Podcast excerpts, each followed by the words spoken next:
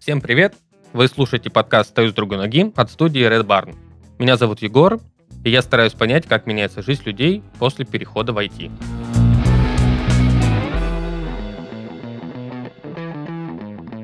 Сегодня в гостях у нас Ирина, проект менеджер Ир, привет. Привет. Расскажи о себе. Кто ты, чем ты сейчас занимаешься? Я Ирина. Мне, дай бог памяти, 38 лет. Это уже тяжело. После 20 я уже перестала считать. Трое детей, и я достаточно долго шла в IT. И я порядка двух лет уже сугубо в IT разработке. До этого была связана там по касательной, но всегда думала об этом переходе, и, собственно, два года назад это произошло. Вот. И не знаю даже, что еще себе добавить. Люблю спорт, люблю путешествия, люблю музыку и танцы, еще люблю своих троих детей и всякие активности, которые мы делаем вместе. То есть тоже очень клево.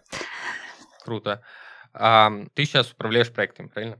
Да, я зашла именно как проект менеджер. Это было достаточно сложно сделать, потому что у меня не было прямого айтишного опыта. При этом, понимая мое семейное положение, я не могла сильно дауншифтить я была готова к этому, но я не могла пойти на компромисс в плане оплаты, пойти там на джуниор позицию и там, не знаю, еще на какую пытаться заработать свой багаж спустя три года. Поэтому пришлось немножко и поработать и над резюме, и над собой, и упаковать собственный опыт. И да, я зашла на позицию проект менеджера вот прям со старта на медловскую позицию. Это очень Круто, интересно. Ну, Расскажи, с да. чего ты начинала. Ты вот закончила школу, куда пошла? Да, у меня замечательное начало. Я на самом деле музыкант по образованию. Играла я на аккордеоне и на всяких сопутствующих других инструментах. Поэтому это, собственно, мое образование. В жизни, в профессиональной сфере я никогда не имела отношения к музыке. Очень быстро поняла, что я, наверное, не смогу не хочу и не буду.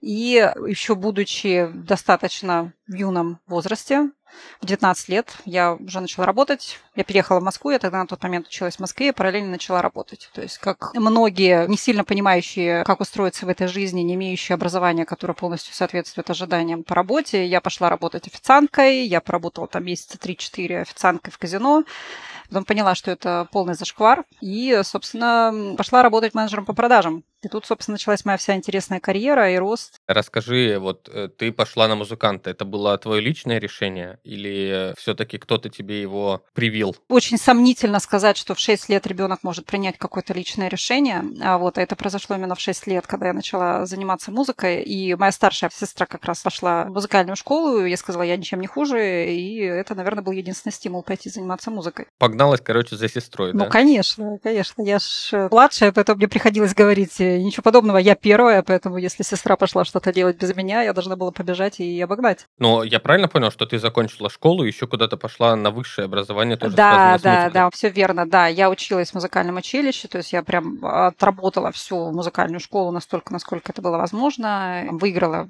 несколько понтовых конкурсов, была приглашена без экзаменов в училище, потом переводилась в московское училище из Краснодарского, потому что оригинальная была, из, собственно, из Краснодара. Ну вот какая-то вот такая была мне история. Мне казалось, что я к творчеству имею больше отношения, чем к чему-либо еще.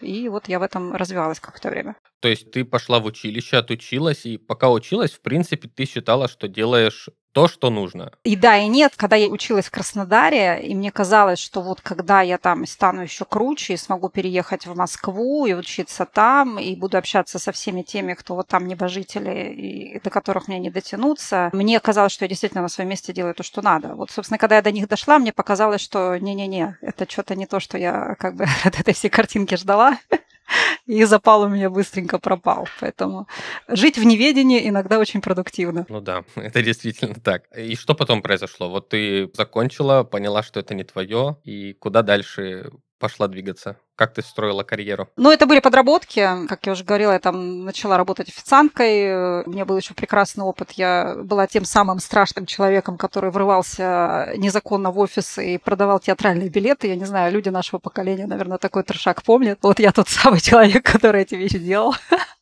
зарабатывала, в принципе, неплохо. Ну, то есть для девчонки там 19-20 лет зарабатывать там 700 баксов в месяц это было достаточно неплохой результат. Побывала во всех злачных местах Москвы, там и в Роснефти, и в Роснано, и в всяких закрытых университетах, где потом делали всякие известные всем яды. Вот это был тоже забавный опыт. Он, конечно, помогает открывать закрытые двери и иногда залазить в окна. Но это так себе история. Это история для неквалифицированных сотрудников, которые находятся в отчаянном положении. Я из этого сделала как бы шоу и прикол, но по факту, конечно же, это полный трэш. Вот опыт работы официанткой. Потом я поняла, что все это дело мне отлично упаковывается в работу менеджера по продажам. И вот отсюда мне началась нормальная карьера в нормальных компаниях, потому что сходу получилось попасть в достаточно серьезную организацию. Ну, в продаже, получается, ты никак особо не училась, а это просто было твое, и ты пошла тогда работать. Да, все так. Я зашла работать в достаточно крупную компанию, она и производственная, и торговала различными там брендами по обеспечению магазинов противокражным оборудованием, системами подсчета посетителей, всякой такой истории. Вот я достаточно быстро там начала расти. Ну, условно, за первые шесть месяцев я себе купила первую машину. Ну, так, чтобы понимать, насколько это все было успешно. И машина была иномарка. Это вот тот опыт, в котором я пробыла свои первые пять лет нормальной полноценной карьеры. И это, собственно, первый шаг в IT, как ни странно. Вот именно эта компания, именно опыт работы менеджером по продажам успела какую-то карьеру построить, ну, именно в продажах? Да, я успела построить карьеру до коммерческого директора. В рамках той компании я построила карьеру за три года. Меня сделали руководителем отдела продаж московского подразделения, и это было очень рано. Я была очень молодая юна. Я проработала на этой должности два года, потом ушла в отпуск продолжительный. Ну и в целом дальше моя карьера строилась как раз на должности коммерческий директор, директор по развитию, как раз на базе вот того самого опыта. Так, а что произошло дальше? Вроде бы ты построила карьеру, хорошая позиция, наверное, нормальная зарплата. Да, ничего что такая случилось? была зарплата, да, да, да. Я могла себе позволить прожить полтора или два года в Австралии, к примеру, на свои заработанные и не работать. Почему ты решила сменить сферу так Ох, это комбинация факторов. Ну, начнем с того, что есть доля персональных заслуг, конечно, в том, что я там сделала, добилась там финансовой карьеры, но не нужно забывать, в какое время это происходило, и все-таки период там условного 2005-2010 это достаточно бурное развитие вообще всего, чего не попадя, и при даже там, не знаю, 30% усилий ты получаешь 133% результата по сравнению с тем, что происходит сейчас. И, конечно, на том фоне развиваться было очень легко, расти в деньгах было легко, и возможностей было очень много. Я доросла до позиций директоров, я в том числе работала в качестве там, генерального директора производственной крупной компании, то есть тоже было все после, и действительно зарабатывала неплохо, но это был потолок. То есть я не могла развиваться ни в деньгах, ни в дальнейшем росте в профессиональном плане. То есть или это были такие очень маленькие шажки и очень большие жертвы во всех смыслах. То есть основная мотивация, по сути, сменить направление, это как бы карьерный рост, какая-то личная мотивация изнутри, чтобы двигаться дальше. Да, да, потому что доходя до определенного уровня, то есть я никогда не перепрыгнула там условно в менеджером Газпрома, я даже не могла там претендовать на какие-то менеджерские позиции компании, там условно 5000 человек и так далее, то есть я была именно нормальным, хорошим управленцем компании в районе 100-500 человек. Вот. И эта сфера, она редко позволяет развиваться профессионально. То есть это, как правило, местечковая возня. Если из этого вылазит, то это очень редкие случаи, когда компания действительно выпрыгивает на какой-то другой уровень управления, и там уже решаются другие вопросы. То есть ты решаешь вопросы с банками, со службами, с налоговыми, с э, ну, какими-то разборками. Да. То есть это вообще уже другая история, которая не совсем мне импонировала. Так, ну вот ты приняла решение меняться. Как отнеслись к этому близкие твои? Кто их спрашивает? Какой же интересный вопрос. Ну, все равно многие делятся и иногда сталкиваются с каким-то сопротивлением. Вообще нет. Мне можно было задать вопрос своим маленьким детям, сказать, ну, детки, я как бы пошла дауншифтить, вам немножко фиговато будет какое-то время, пока я буду мало зарабатывать. Вы как, кстати, мог? Ну, я как бы это не сделала разговор. Общественного коммитмента я не получила. Я понял. Хорошо. Как ты выбирала направление, куда пойти? Ну, почему именно project management? Ну, по большому счету, в IT я больше ничего не умела. Как потом поняла, я могла претендовать на должность бизнес-аналитика и системного аналитика, потому что у меня оказалось вот этого опыта дофига и больше. И, как ни странно, мне его оказалось гораздо больше, чем менеджерского опыта. Это тоже очень интересный кейс, потому что я, конечно, понимала разницу проектного управления, административного управления, да, но не во всех красках. И мне казалось, что то, что я работаю в производстве, то, что я автоматизировала там производственные линии, то, что я участвовала в написании, в том числе как заказчик софта, там, CRM-систем для продаж, там, ERP-систем и так далее, мне казалось, что я понимаю, что такое project management, это было, конечно, заблуждение. А с точки зрения бизнес-аналитика или системного аналитика, мне казалось предостаточно опыта. И я, наверное, на этом и выехала, потому что компетенций проектовых мне очень сильно не хватало на старте. На какие уступки пришлось по итогу пойти, чтобы сменить профессию? Деньги, деньги. Я упала больше, чем в два раза в деньгах на старте. У меня были накопления, которые я была готова на это потратить. Да, это вот в первую очередь деньги. Я еще не догнала те зарплаты, которые я зарабатывала до, но сейчас очень сложно с учетом всех событий, там, плавающих курсов и так далее, в принципе, понимать, где бы ты находился, потому что, честно говоря, даже боюсь представить, что бы со мной было, если бы я находилась на тех управленческих позициях, там, условно, медицинской организации, принадлежащей там нашим железным дорогам, куда, собственно, меня звали на очень хорошие деньги совсем недавно. То есть я даже представить не могу. С точки зрения денег это ок, но с точки зрения состояния это, конечно, полный ужас. Вот, поэтому сложно сказать. Я еще не компенсировала те доходы, которые у меня были, но я нахожусь уже в более стабильной фазе, вот спустя два года. Ну, в целом ты не жалеешь, э, что сделала такой шаг? Абсолютно нет, абсолютно. Это совершенно другой уровень свободы, это совершенно другой уровень перспектив, когда ты себя осознаешь не частью какого-то очень местечкового бизнес-сообщества, да, а ты по большому счету можешь претендовать абсолютно на любую работу в рамках всего нашего земного шарика. По большому счету зависит только от тебя, а да, от накопленного опыта, который позволяет тебе получить компании, спасибо моей компании, которая, собственно, в меня поверила, да, но в целом очень многое, что от тебя зависит, а не от каких-то конъюнктурных решений. Ну, это самое главное, что ты не жалеешь и и все. Нет, это один из лучших моих выборов развестись и сменить профессию. Два лучших выбора в моей жизни. Даже не знаю, как это откомментировать. Я еще не разводился, я еще не женился, поэтому... Ну, есть смысл попробовать, это особый кайф. Особенно, когда это делаешь это параллельно, это идеально.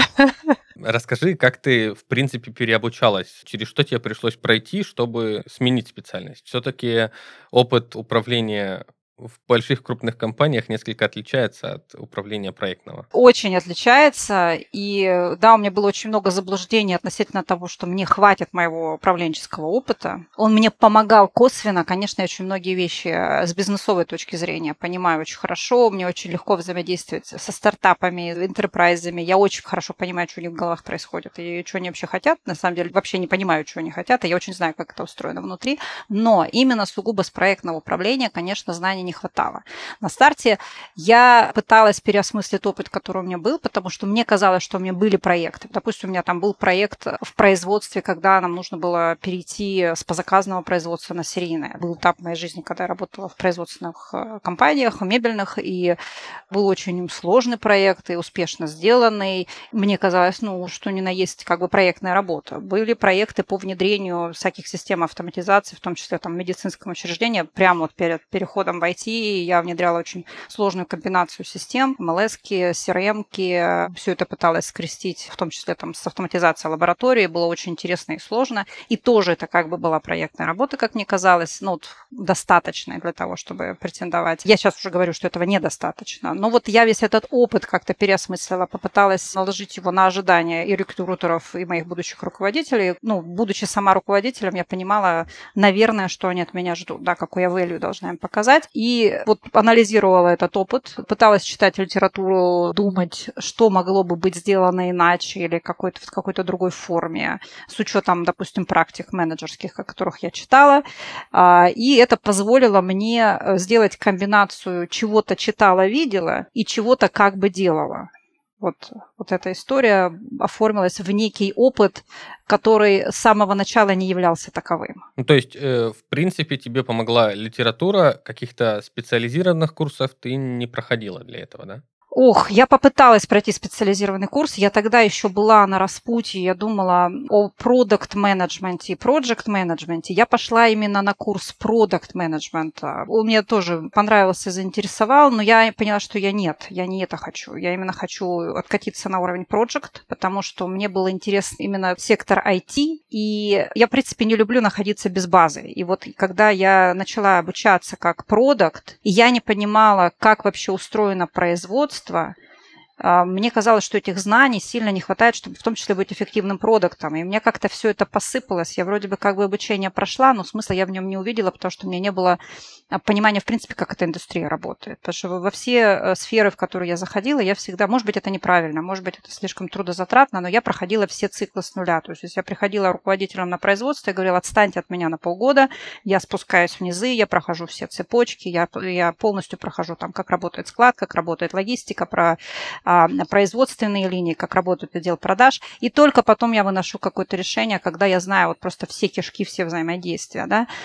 А тут получилось как-то вот, вот тебя сверху поставили, и ты якобы за какие-то метрики, за какие-то цели, но мне не понравилось ощущение себя в этом, поэтому я решила откатиться именно на проектовую работу, и, в принципе, по ощущениям понимаю, что я это правильно сделала. Ну, сейчас тебе все нравится, а есть какое-то видение последующего развития? Ты хочешь дальше развиваться на продуктах все-таки или... Нет, я, наверное, буду все-таки развиваться в производстве. Я очень люблю производство, несмотря на то, что трепаться я люблю и вроде бы про продукты что-то понимаю. Но пока меня драйвит производство. Мне нравится вот этот процесс команды. Мне нравится, когда мы делаем и маленькие, и большие результаты, да, когда вот ты влияешь на вот эти все вещи, на деньги, на эффективность. Я думаю, что это скорее delivery вот сейчас, потому что я, в принципе, сейчас нахожусь на тестовом периоде перехода с проекта на delivery. И это тоже такая история. Я еще не квалифицированный project менеджер по чесноку я это понимаю. То есть у меня еще очень много чего нужно учить, и очень много гапов, и их нужно закрывать. И я уже параллельно начинаю развиваться в сторону delivery. Ну, опять же, за счет каких-то других компетенций, да, и я этот переход не хочу делать быстрым, потому что я очень хочу доучиться, допонять, доделать все то, что нужно доделать на уровне проекта, пока мне это интересно. Ну, дальше, скорее всего, шаг это delivery полноценный. Клево. Ты уже успеваешь и тут двигаться куда-то и развиваться. Вроде совсем немного в IT, а ты уже меняешь во-первых, спасибо компании, наверное, мне повезло. Я, в принципе, таргетировала, вот именно когда искала, я искала именно такую компанию. Это должна была быть небольшая, она должна была быть с офисом, у меня были какие-то критерии. Я понимала, в какой компании я смогу вырасти. Там, условно, придя в ИПАМ, я бы там болталась на уровне junior PM ну, достаточно продолжительное количество времени. Да? А выбрав компанию достаточно небольшого размера с коротким шагом взаимодействия там, с собственниками, с руководителями, я смогла оформить те компетенции, которые у меня были, как value для них и выбить себе шанс э, вырасти в тех местах, в которых я не имела реальных компетенций. Да? То есть у нас тут взаимообмен такой происходит и происходил и продолжает происходить. Поэтому это вот исключительно такой быстрый рост. Понятно, что багаж есть, но это в том числе правильный выбор компании. Мы пообщались с ребятами, которые уже завершили свое обучение в Эльбрус. Каждый из них поделился своей уникальной историей о том, как изменилась их жизнь после буткемпа. До IT я был студентом. Я учился и абсолютно не понимал, зачем мне знания, которые уже устарели или вовсе никогда не были актуальными. Мне хотелось чего-то большего, что-то делать, ни в чем себе не отказывать, путешествовать и так далее. Я часто думал о том, что нужно было не поступать в универ, а сразу идти на какие-нибудь курсы. Но долго не мог решиться, боялся реакции родителей, да и вдруг все вокруг правы, и без диплома я никому не буду нужен, и тысячу раз пожалею, если брошу. Но все-таки я решился. Однажды я проснулся и понял, что хочу жить, как те ребята, про которых все говорят, как айтишники. Молодые, богатые, успешные, увлеченные своим делом люди, которые работают в тех самых офисах Гугла или сидят с ноутбуком у бассейна где-нибудь на Бали. Я ничем не хуже, я хочу и могу также. Я долго просматривал различные курсы, но не был уверен ни в одном. Мне казалось, что все то, что предлагают пройти за год, можно изучить гораздо быстрее.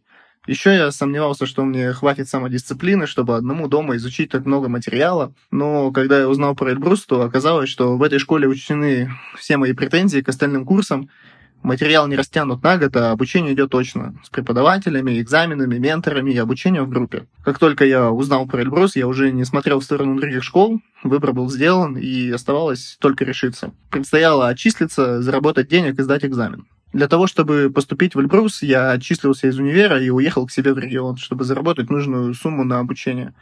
Приехав домой, я устроился барменом к знакомым и параллельно начал таксовать на машине отца. Так прошло несколько месяцев, Пока я работал в сфере обслуживания, я укреплялся в мысли, что это не мое, и представлял, как я буду работать в уютном офисе или дома, а не просиживая штаны за рулем или топчась за барной стойкой. Так прошло месяца три, Э, я устал работать практически без выходных, нужная сумма была практически собрана, и я решил, что могу вернуться в Петербург и скопить остаток буквально за месяц. Так я взял билеты, но буквально за пару дней до вылета у меня слетел вариант с жильем. Билеты были уже на руках, и было принято решение действовать по ситуации уже на месте. По прилету я около недели болтался по квартирам друзей и гостиницам, пока не снял комнату в настоящей питерской коммуналке. В старом фонде на острове в комнате даже была печка. Дальше оставалось только накопить еще чуть-чуть денег, но прокрастинация брала свое, поиск работы постоянно откладывался, а количество денег начало стремительно уменьшаться. Заглянув в очередной раз в расписание старта новой группы Эльбруса, я решил, что хочу начать учиться немедленно и больше не хочу перебиваться разовыми заработками.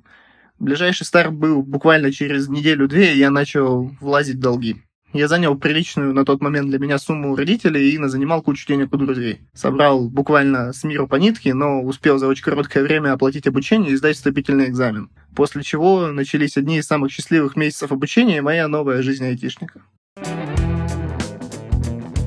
Спонсор этого сезона Эльбрус Bootcamp. Это первая и самая крупная в России школа программирования в уникальном и эффективном формате где студенты практикуются офлайн на протяжении 12 или 15 недель. Эффективность этой методики заключается в полном погружении в процесс обучения и в быстром восприятии информации. Практика происходит на реальных проектах, а каждая строчка кода — это строчка в портфолио. Эльбрус предлагает два направления обучения — JavaScript, Full Stack и Data Science. Обучение можно проходить как офлайн в Москве или Санкт-Петербурге, так и онлайн, если вы не планируете переезжать в столицу на время обучения. Получить более подробную информацию или просто узнать о том, кем вы можете стать после обучения в Эльбрус, можно на бесплатных мероприятиях. Ссылка в описании.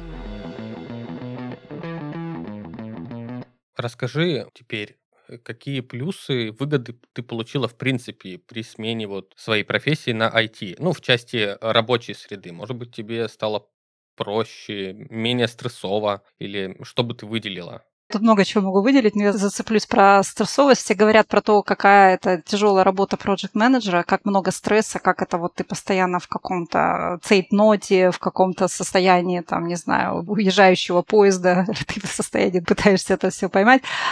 Вообще, ребят, вы просто в других местах не работали. Я вот так хочу сказать.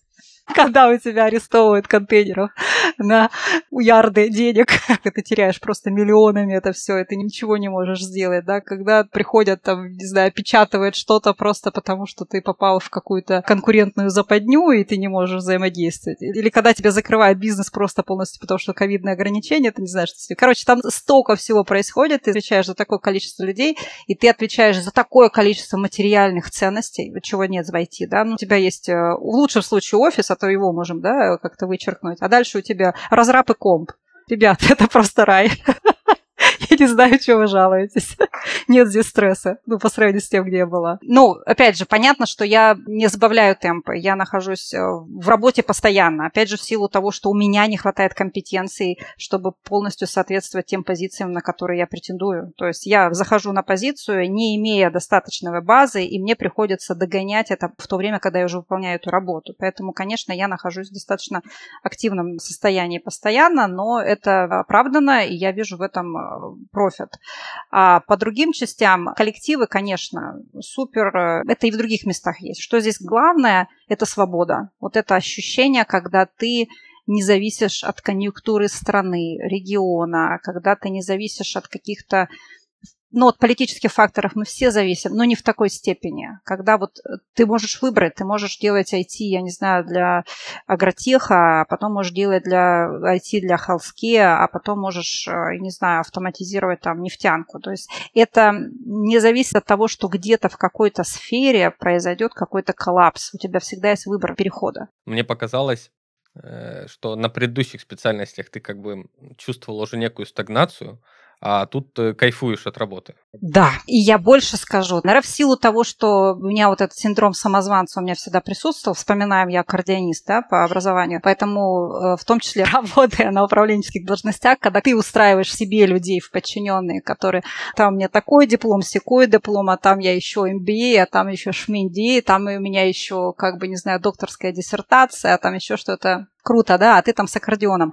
Вот, поэтому, конечно, этот синдром, он присутствовал, поэтому я всегда стремилась э, вот эти кишки все выучить, как никто другой, потому что, ну вот, окей, вы крутые, только а разбираетесь ли вы вот во всей э, истории, да, во всем организме? Нет, то есть вы специалист конкретного болтика, да. Я всегда уходила вниз, чтобы подняться наверх, и уже на каких-то определенных позициях я понимала, что мне просто не дают. Я теряю навыки, я теряю свои преимущества, да, вот те, которыми я всегда пользовалась. То есть уже заходя на те позиции, на которых я была, мне просто закрывали вот этот пласт работы. Я не имела возможность спуститься вниз, вот как-то все это сделать. И да, я чувствовала неуверенность. Мне казалось, что я теряю свои преимущества, а я ничего не приобретаю. И здесь шаг назад, то есть я опять становлюсь человеком, который работает руками. Это большой кайф. И я чувствую, что меня не возникнет этой беды бедных руководителей, которые уже по 15 лет руководили и по факту уже не знают, что они умеют делать. Это очень большая проблема во всех сферах. Она, может быть, в IT тоже присутствует, но условно, если ты там, не знаю, менеджер по продажам, тебе устроиться в разы проще, чем если ты руководитель отдела продаж. Если ты руководитель отдела продаж, тебе устроиться на работу проще, чем коммерческому директору, потому что чем выше ты поднимаешься, тем меньше ты умеешь делать руками, и тем больше ты зависишь от конъюнктуры. Вот да, у меня вот эти страхи, конечно, тоже были. И здесь я вижу, что вот эта цепочка, она сильно короче, вот э, взаимодействие, да, ты всегда можешь опускаться на шаг назад, обучаться, возвращаться наверх на менеджерские позиции, этот процесс не заканчивается. Это, это кайф. Ну, то есть в IT, по сути, ты считаешь, что вот эта вот узконаправленность менее выражена и практически исключена, и ты можешь э, развиваться в одной сфере, потом перепрыгнуть в другую и дальше Абсолютно. Вот что мне мешает потом перейти там в бизнес-анализ? Что мне мешает потом перейти э, в условные там, понятно, что не технические, здесь не хватит знаний, но какие-то solution архитекты, которые работают исключительно с бизнесовой частью, там, да, с каким ну что мне мешает там, ничего по большому счету. Ты можешь продолжать работать на достаточно высоких руководящих позициях в этой сфере, начинать изучать какой-то другой стек, доходить до какого какого-то уровня, менять специальность. И это, конечно, бомбически интересно.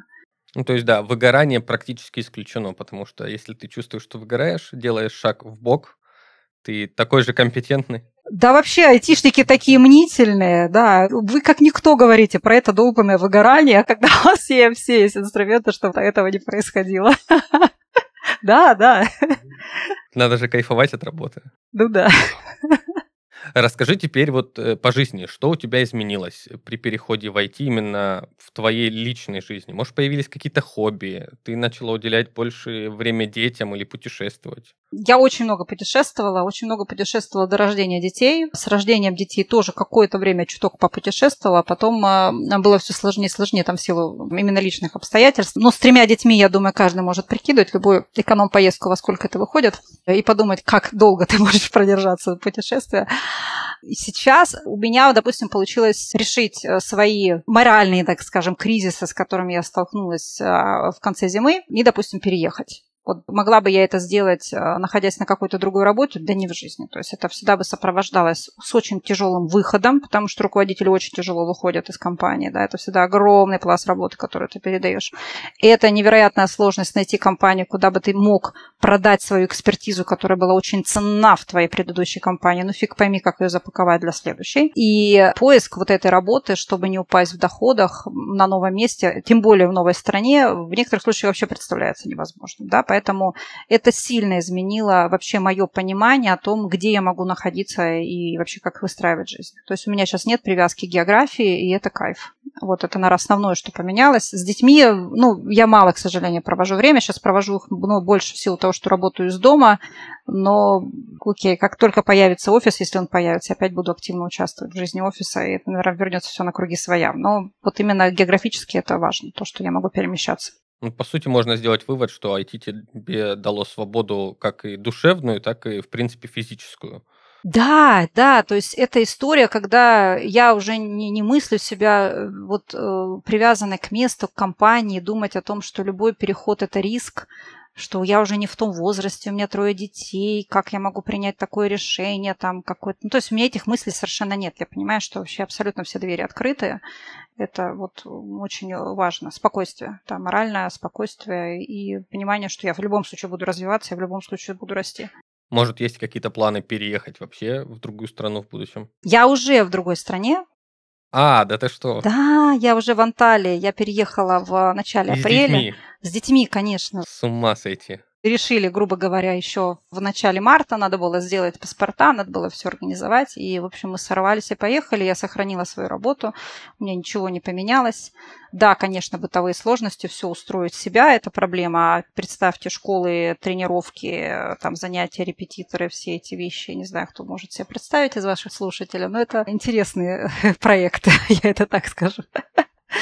Но в целом, да, я смогла сохранить все, что у меня было, дать детям тот же уровень жизни, который у нас был в Краснодаре. И вот, пожалуйста, я здесь, я живу, я работаю. Блин, это прям очень круто. На тебя стоит прям смотреть и, и двигаться дальше. Да, да, да. Жизнь после детей, она есть, ребята.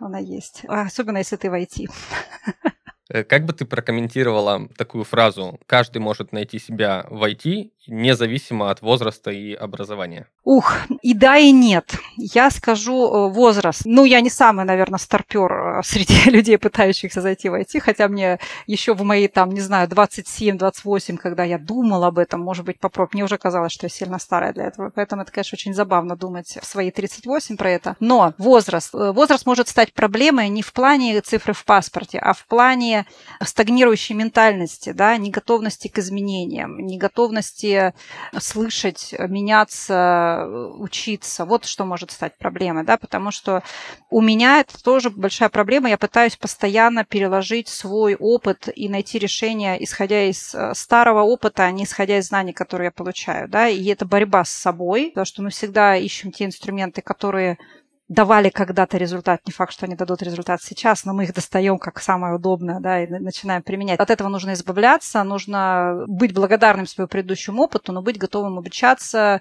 вот с открытыми глазами на все смотреть, как вот молодые ребята, которые приходят, и у них нет другого, да, опыта. Вот эти переключения обязательно нужно делать. Поэтому возраст не блокер, если ты flexible. Я вот так это сформулирую. По поводу каких-то там направлений в сторону математики, кто там в сторону, не знаю, литературы, кто там в сторону истории или искусства, да, здесь применимо абсолютно, мне кажется, все типы мышления. Это однозначно. И причем очень хорошо, когда разноплановые люди присутствуют в проектах, да, допустим, если ты зануда и всегда это тебе мешало, блин, иди в КУА, потому что ты будешь идеальным Да, правда. И то есть впервые в моей жизни как бы зануда это теперь не, это не оскорбление, а комплимент. Я говорю, ты такой зануда, это просто великолепно. Они радуются, понимаешь? Все понимают, что да, мой недостаток стал достоинством. И вот этих же вещей очень много. Там, не знаю, взять тот же направление дизайна, к примеру, да, там же тоже совершенно разные люди могут быть, да, ты можешь быть сильно про картинки или сильно про логику, и ты можешь быть классным, высокооплачиваемым специалистом, полезным для какого-то конкретного проекта, да, или для какой-то конкретной ситуации. И это абсолютно разные люди. То есть э, в проекте тоже же заход разный. Вот смотри, это начиная от выгоревших разработчиков, да, э, или там куашников, которые не знали, как зайти в IT, тоже прекрасный заход, допустим, стартануть с QA и потом перейти в PM-ство, великолепная просто история, да, так и люди типа меня, вот эти вот свитчер PM, которые где-то там что-то делали, да, и вот решили, как зайти и применить свой опыт, почему нет? Это вот тоже формируется общество, которое обменивается совершенно разным опытом, разными подходами, и когда есть, опять же, методологии, какие-то фреймы, которые а, выставляют границы, но при этом мы в рамках этих границ э, все разные. Это очень хорошая коллаборация. Это клево быть абсолютно разными, и здесь, мне кажется, найдется место многим. Ну, в общем, можно сделать вывод, что каждый может себя найти в IT, было бы желание. Да, читайте, смотрите на продукты, смотрите, насколько они собраны из разных составляющих, и это не может быть сделано людьми одной какой-то ментальности или какого-то одного скилла. Нет, это, это прям букет совершенно абсолютно разных людей, мнений, подходов, бэкграунда и так далее. Да, я думаю, ты теперь немножко замотивируешь ребят, которые нас слушают? Ну, ты знаешь, извини, если перебил, но IT же это очень широкое направление. Там возьмем IT, которое работает в рамках какого-то крупного предприятия, enterprise, да, там занимается автоматизацией. Или мы берем IT, которое стартап. Это же тоже IT, и насколько разные люди там нужны и применимые. Поэтому я не знаю, где тут могут границы быть. Их нет. У многих, ну, как мне кажется, есть такое заблуждение, что вот IT — это высшая математика, я программист, я просто ученый, и только тогда я могу попасть в IT. Да, я же сама с такими же была загонами. Я тот человек, который э, сделал все в последний момент. Потому что мое первое соприкосновение с IT, когда я просто кайфовала, это было вот когда я работала в отделе продаж. Я сначала была менеджером, и у нас была потрясающая, как я теперь понимаю, для тех лет CRM-система она была сделана нашими программистами, которые были в штате компании. Была система, в которой мы работали. И я говорила, ребята, вы клевые, но вот тут поменяй, тут переделай, вот так сделай. Блин, ну с чего вы взяли, что это логично? И так далее. То есть я их долбила. Когда меня уже повысили на роль руководителя отдела продаж, я говорю, дайте мне этот пласт. Вы фигней занимаетесь, дайте я напишу, что надо. Я с ребятами работала вот в факультативном режиме, писала им, давай уже профессионально говорит, спеки, то есть я валидировала все, что они делают, я с ними сидела, объясняла, почему, блин, с этой стороны, а не вот с этой. Они мне объясняли, что, блин, это некрасиво. Я говорю, чувак, мы работать с этим будем, ты забудь про свои там какие-то представления о прекрасном. Вот, и у нас э, этот продукт, в принципе, был на старте неплохой. Он превратился в офигительную систему, я уже потом поняла, насколько она клевая, когда я уже начала там внедрять систему условно там типа Битрикса, и я, блин, да у нас это уже все было, да, интерфейс был другой, но насколько мы круто тогда это сделали. И вот даже сейчас с коллегами, когда я общаюсь, я говорю, так ты где? Я говорю, я в эти игре. А, да ты что? Да ты же всегда вот это вот сейчас попродавали, сейчас отойдите от меня, я позанимаюсь требованиями, потому что вот это доставляло невероятное удовольствие. Я думала про это, я всегда думала, ну нет. Ну где я и где идти? Ну, блин, ну вот там сидят эти люди, они вот знают, как это все делать. Вот шоры невероятные хотя я участвовала в создании этих продуктов. Да, не хватало какого-то знания о том, что на самом деле ты уже войти, да, что можно. Что можно? Да, да, именно. Я только потом осознала, блин, кого? Вот уже все было. Ну, главное, что по итогу ты тут с нами. Да, да, да, да. Расскажи немножко, какими характеристиками человека, скажем так, нужно обладать, э, чтобы стать проект менеджером Ну вот, кто я должен быть, чтобы стать таким же, как ты сейчас. Еще раз, я сейчас буду комментировать, что я еще себя не считаю достаточно хорошим проект-менеджером. Я себя считаю хорошим управленцем, здесь у меня нет никаких сомнений, но дополню, что я продолжаю какие-то, не все, далеко не все, понятно, но еще какие-то аспекты и проблемы решать за счет других компетенций. Есть более эффективные, быстрые и правильные инструменты. То есть я еще продолжаю это все дело собирать. Вот. Поэтому я не говорю с позиции «я крутой PM», я знаю, кто такие крутые PM, и вот сейчас я расскажу, как правильно. Нет, я могу сказать, ну, наверное, с позиции там еще не до PM, потому что в моем понимании PM это вот я еще до него сама не доросла. Так вот, ответственность это первое, что должно быть у человека, причем готовность брать ответственность за любые э, решения, плохие, хорошие, да, когда ты не просто готов э, плюшки собирать за классные решения, ты готов нести ответственность за неправильно сделанные выборы, подходы и так далее. Это первое. Если ты, допустим, а, тяжело работаешь с обратной связью, наверное, пьемство не для тебя, потому что весь эффект от пьемства, он может достигаться за счет постоянной готовности найти себя не там, где ты хотел себя найти. И вот через этот опыт, через осознание каких-то ошибок приходит возможность перейти на следующий уровень и не повторять их, да. То есть э, устойчивая психика, готовность э, слышать фидбэк негативный достаточно часто, готовность понимать, что результат твоей работы не всегда даст позитивный выхлоп, да, и вот если у тебя со стрессом все нормально, вот с этими всеми вещами, да, ты не разрушаешься от этого, потому что это очень важно, тогда, наверное, тебе можно пробовать. Что касается каких-то еще скиллов, мне кажется, это все можно набрать. Я, может быть, в силу своего опыта не понимаю, как можно стать PM в 20 лет, это говорит тебе человек, который стал руководителем отдела продаж 21. Я не знаю, как это у меня помещается в голове, но я это говорю. Да, я не понимаю, как можно стать пивом в 21, хотя сама была руководителем достаточно большого подразделения в эти годы. Мне кажется, вот этот жизненный опыт, он тоже очень важен. Как вот нет в системе ну, у нас в России есть, но вот, допустим, там в тех же Штатах нет понятия как junior бизнес-аналитик, да, вот здесь такая же история, да, что вот что-то координировать, где-то ассистировать, это одно, но вот именно в полноценным проектом ты можешь быть, когда у тебя достаточно хороший бэкграунд, э, видение есть достаточно широкое, да, ну и психологическая стабильность я уже проговорила, поэтому что-то должно случиться до. То есть, если ты хочешь сугубо развиваться в IT, нужно зайти в какую-то специальность, типа QA, потрейнишить как разраб, если у тебя склад ума такой, я не знаю, зайти даже в качестве UX-специалиста, что-то поделать, поработать внутри команды как исполнитель, подчиненный, я бы так это сформулировала, да, когда ты выполняешь что-то, что придумано там за менеджера каким-то другим человеком, и только потом делать этот переход, даже если ты вот как тебе кажется, что ты готов, но вот нет этого опыта. Мне кажется, обязательно нужно что-то иметь до преемства. Интересное мнение, спасибо. Не обещала мнение из книжки.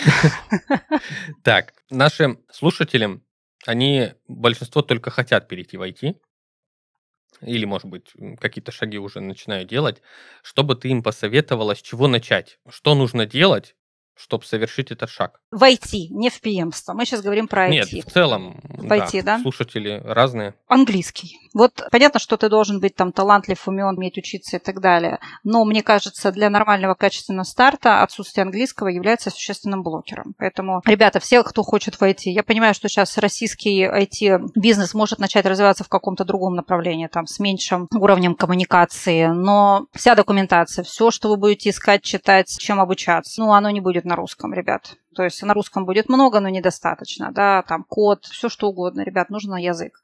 А если вы будете работать с иностранными заказчиками, в компаниях, которые работают с иностранными заказчиками, тем более.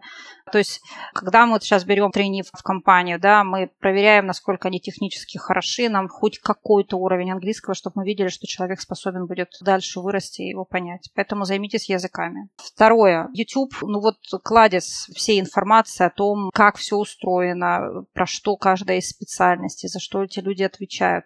Читайте, смотрите, поймите, что психологически вам близко. Потому что не то чтобы здесь проблема, что ты пошел учиться на куашника, а потом осознал себя разработчиком, там, или, не знаю, пошел учиться на разработчика, а потом осознал себя бизнес-аналитиком. Нет, не в этом проблема, но на старте понимать вообще, что от тебя будут хотеть, и за что ты будешь отвечать, очень важно, потому что у нас есть свое представление о прекрасном, кто есть дизайнер, но потом ты приходишь, а тебе задают вопросы совершенно, как бы тебе кажется, не про дизайн, да, и вроде бы ты и учишься, и вроде бы тебе рассказывают, что насколько UX важен, но у тебя вот эта история, что я когда-то создам какой-то, блин, самый красивый продукт, и он будет картина Мане или что-то. Нет, ребят, ты можешь быть э, художником, который крестик нарисовать не может. Ну, ты знаешь про поведение пользователя настолько много, много, что все твои э, там истории про красивые картинки, они не будут иметь значения. И в то же самое время, когда ты абсолютно не понимаешь логики, как этим будут пользоваться, ты можешь сильно ошибиться, даже если ты потрясающий художник, и ты очень хорошо чувствуешь стиль, и как тебе кажется, можешь привнести что-то клевое в эти продукты. То есть понимай, что от тебя будут хотеть на выходе, да, потому что если ты не человек системы, не человек логики, ну не иди ты в UX, развивайся ты в чем-то другом, да, потому что у тебя будут огромные проблемы в работе, если ты не самоорганизованный, и э, как ты можешь организовать работу продукта, да, вот про эти вещи нужно думать.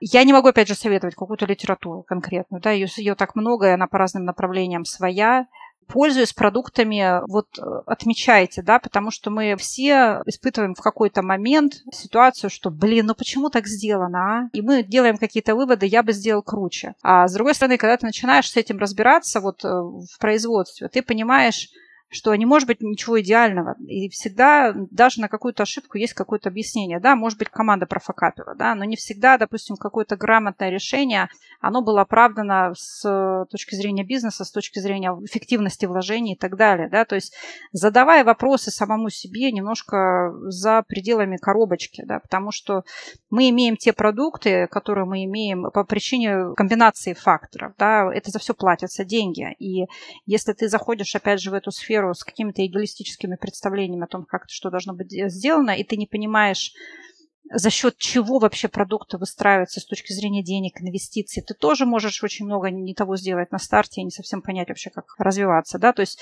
поймите чуть-чуть про бизнес.